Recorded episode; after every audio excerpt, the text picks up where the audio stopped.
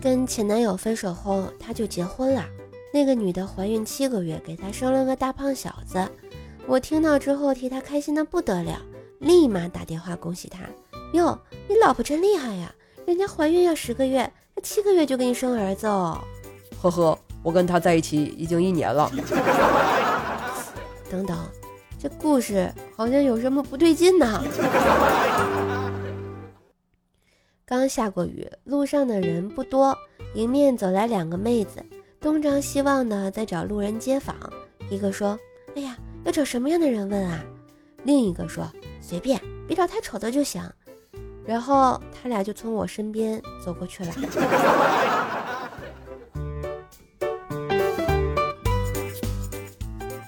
今天晚上约了几个铁哥们儿出去喝酒，哥几个都齐了，就差小张。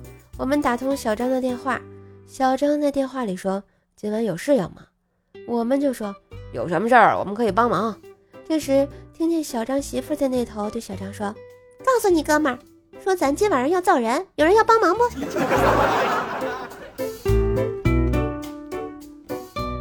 嘿，今日份段子就播到这里啦！我是段子搬运工瘦瘦呀，喜欢节目记得随手点赞、订阅专辑，并给专辑打个五星优质好评哟！也别忘了送月票呢。